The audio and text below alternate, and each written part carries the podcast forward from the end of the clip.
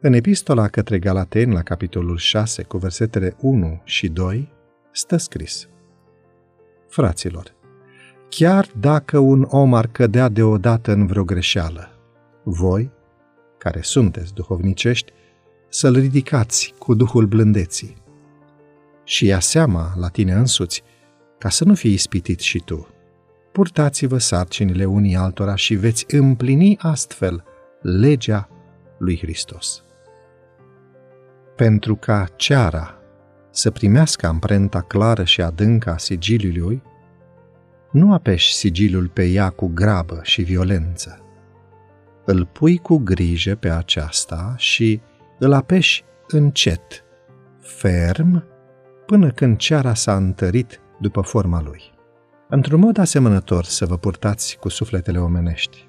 Exercitarea permanentă a influenței creștine este secretul puterii ei și aceasta depinde de consecvența cu care manifestați caracterul lui Hristos. Ajutați-i pe cei care au greșit, spunându-le experiențele voastre. Arătați-le cum, când ați făcut greșeli grave, răbdarea, bunătatea și ajutorul venit din partea colegilor voștri de misiune v-au dat curaj și speranță. Până la judecată, nu veți ști care a fost influența unei purtări blânde și atente față de cei statornici, iraționali, nevrednici. Când ne confruntăm cu nerecunoștință și înșelarea încrederii sfinte, suntem provocați să ne manifestăm disprețul sau chiar indignarea. Cei vinovați se așteaptă la acestea, sunt pregătiți pentru ele.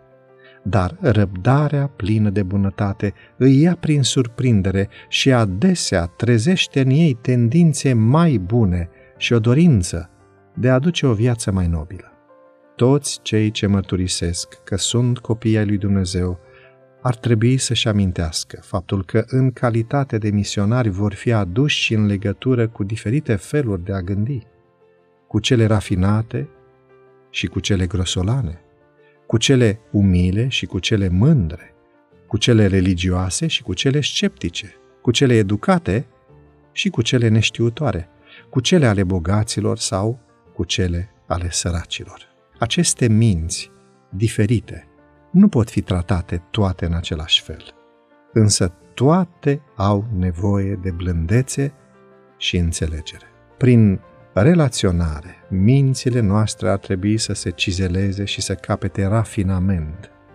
Depindem unii de alții, fiind strâns legați prin legăturile frăției umane.